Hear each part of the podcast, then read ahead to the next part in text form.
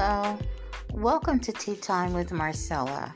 Grab your favorite cup of tea or the beverage of your choice and join us as we dive into today's topic. And today we are talking about be ready. I was going over this scripture with my great-granddaughters this week, Luke, the 21st chapter, and I was going through this scripture with them, and I have my sister on with us as well, Jacqueline. Are you there? All right, welcome, little sister. So good to have you on today. So we're talking about Luke, the 21st chapter, and we're talking about being ready. And it is believed that around AD 80 to 110, the book of Luke was written, and it recalls specific warnings from Jesus. And so we're taking a look at chapter 21, and I'm reading from the New Living Translation and the New King James Version. I'd like you, Jackie, to go ahead and read verse 34 through 36.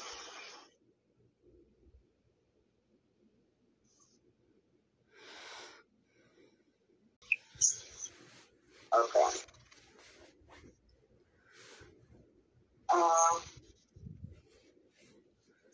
But take heed to yourselves, lest your hearts be weighed down with carousing, drunkenness, and cares of this life, and that they come on you unexpectedly.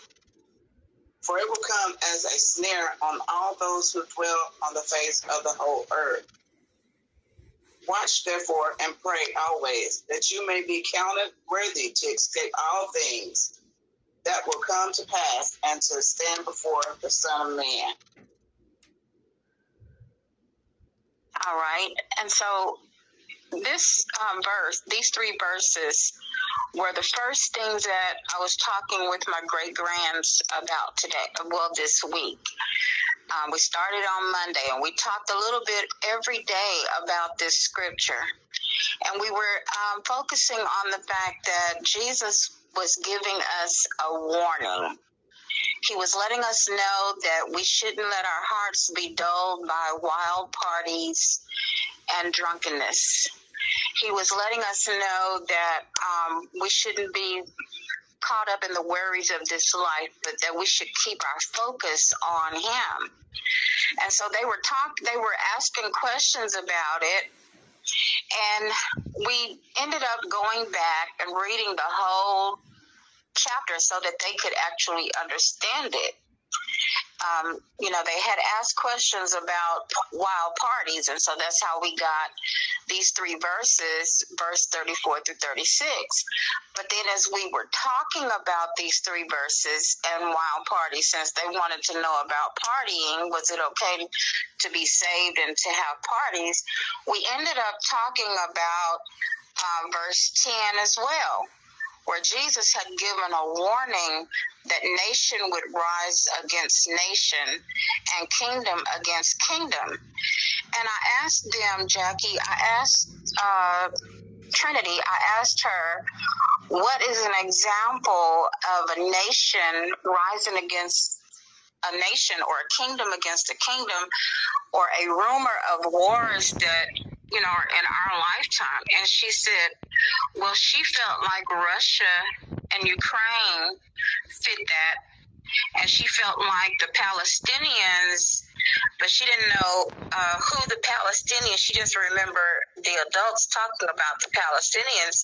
She didn't remember who they were arguing with, where the conflict was, and I told her it was between the Palestinians and Israel, where they are all fighting over this strip of land.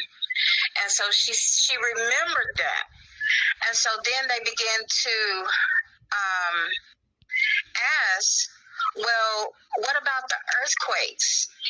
And so I asked them, do they remember us talking about the 2004 tsunami in the Indian Ocean, where, you know, I think over 200,000 people passed away or were found deceased as a result of that tsunami and that earthquake that took place in the middle of the sea, in the middle of the ocean. And she didn't remember that, but she was very attentive to it. And when I asked her about the famines, she gave me some famines. And so, Jackie, I want to know, do you remember any famines in recent times?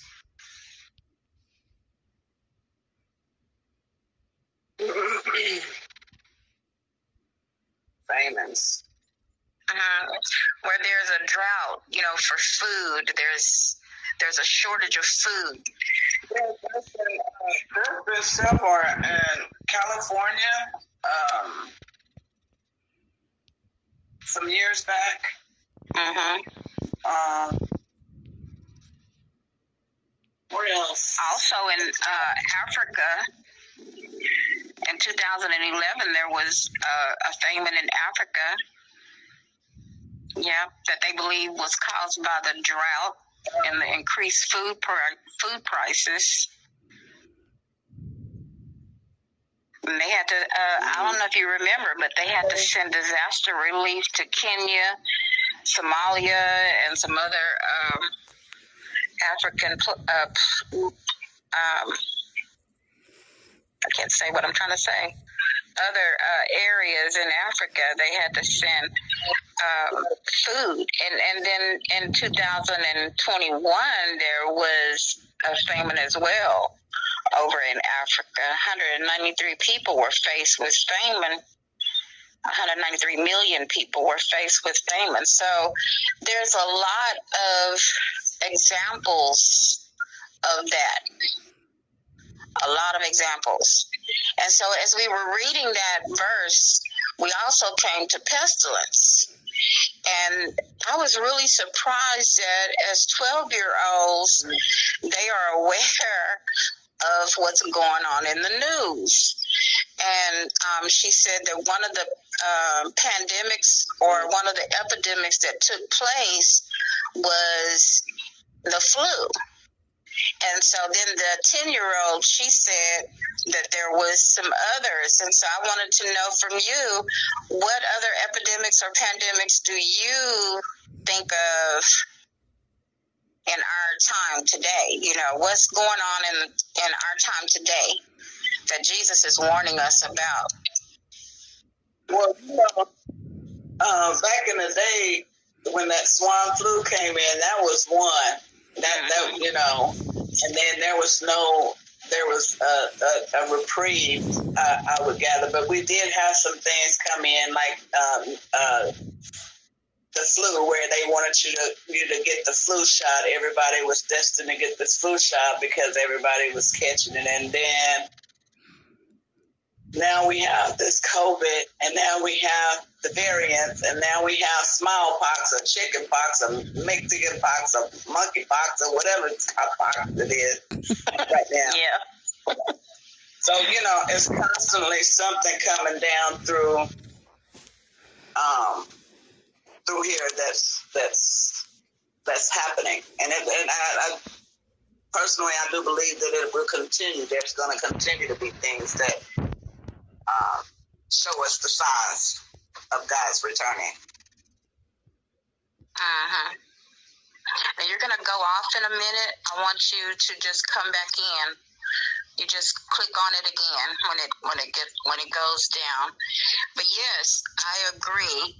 And I don't know if the monkeypox is going to be an epidemic or not, but it seems like it has some substance to it, that it might be here for a little bit. But yes, the flu, COVID, you know, and then the plagues. I mentioned the Black Death, and they understood what the Black Death was from school. It was the bubonic plague, and they remembered that. They didn't remember what year it was, but I said it was in the 13th century, and so they remembered that, and they thought it was because the rats were biting people, which I thought was kind of cute and it was kind of funny. I said, no, it's not actually because the rats were biting people. It was because fleas.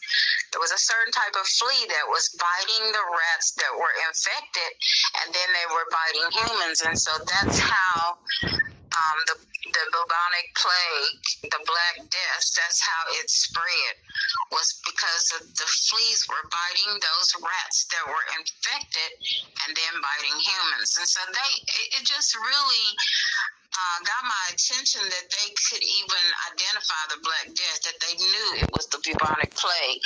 And they didn't know what year it was, but they were very much aware that that it was a serious epidemic. And we talked about how that it also, in 2021, it was believed that there was another outbreak in the Congo. Jackie, you can come back in. And it was over 1 million. They sent over 1 million antibiotics and supportive PPE in order to help combat that disease over in the Congo. And so Jesus had given warnings about the plagues. He had given warnings about wars and rumors of wars, nations against nations, kingdoms against kingdoms. He had given a lot of... He had told them about earthquakes. He had given them warnings, and he had talked about the partying, which was what they originally wanted to know. Granny, is it okay for us to go to parties? And I had said to them, depending on what kind of parties you're trying to go to, because God wants us to be in control.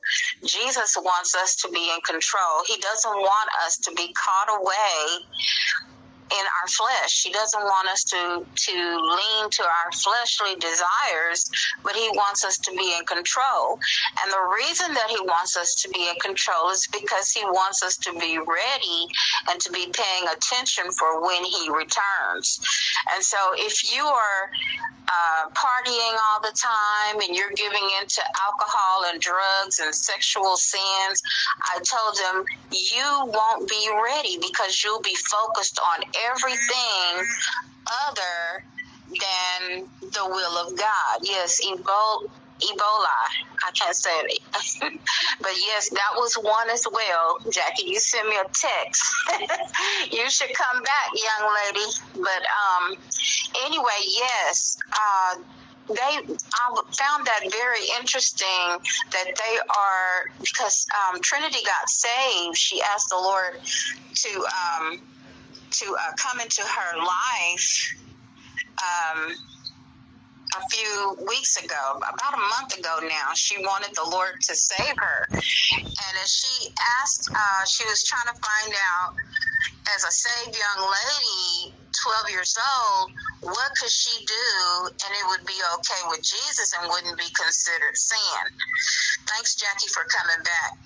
And so she wanted to know what she do, and she asked about the parties, and that's how we got off on Luke the 21st chapter, and we were talking about verses 34 through 36, and then as we continued to talk about it, we ended up just reading the whole chapter and sharing with her and her little sister, who is 10. She'll be 11 soon, but they're young, very young girls, and they're interested in knowing about how to please Jesus and what they need to do to please Jesus. And so I know that you teach your grandkids as well, Jackie. So do you have anything that you'd like to say about the partying and being ready? So far, but I try to make sure that, like, when they go to their school parties and things of that nature, that they monitor what they're doing. I try to make sure that they have their own sense of how they want to do things. They don't have to follow other people. Whatever you see, you don't have to follow the crowd. You know, if you see them doing something that you know that is not right, that your parent has not, they have already discussed with you and you know that's not right, you don't have to do that, you know. Just be your own self-person. And I think that that's what our kids need to be more aware of right now in their teens and their preteens and things of that nature. As they get older, of course I discussed, you know, alcohol and things of that nature because they do see grown-ups around them that drink, you know what I'm saying? And it becomes, and they have seen where the grown-ups have drank and they become belligerent and things of that nature, you know what I'm saying? They've seen them you know, drink and they've been, you know, fine, you know, and they've seen where they've drank and they've become out of hand. So, you know, when I discuss things with them like that, I try to make them see that, you know, that's not the way that you want to represent yourself. Even though, you know,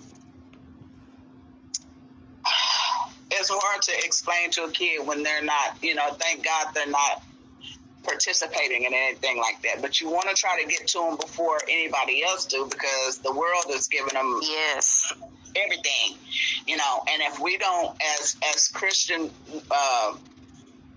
parents and grandparents and stuff, if we don't reach our grandkids and our children and stuff before the world do, then they're, you know, that it becomes a conflict, you know. You know, some kids don't ever have anybody in the household preaching the word of God, and so they're going to go astray anyway. But if you're preaching the word to your grandchildren, maybe at some point in their life they'll be able to touch someone else. And so, you know, we don't want to keep our kids in the dark. You know, we want to teach them what the will of God is. And we want to let them see, compare, you know, because the word of God is fulfilling. Just like you said there in here, it says no drunkenness and stuff of that nature. Kids see that. They see that all over now. Well, I hope that you have been encouraged and enlightened. Join us here next Saturday at 3 p.m. as we continue with Be Ready.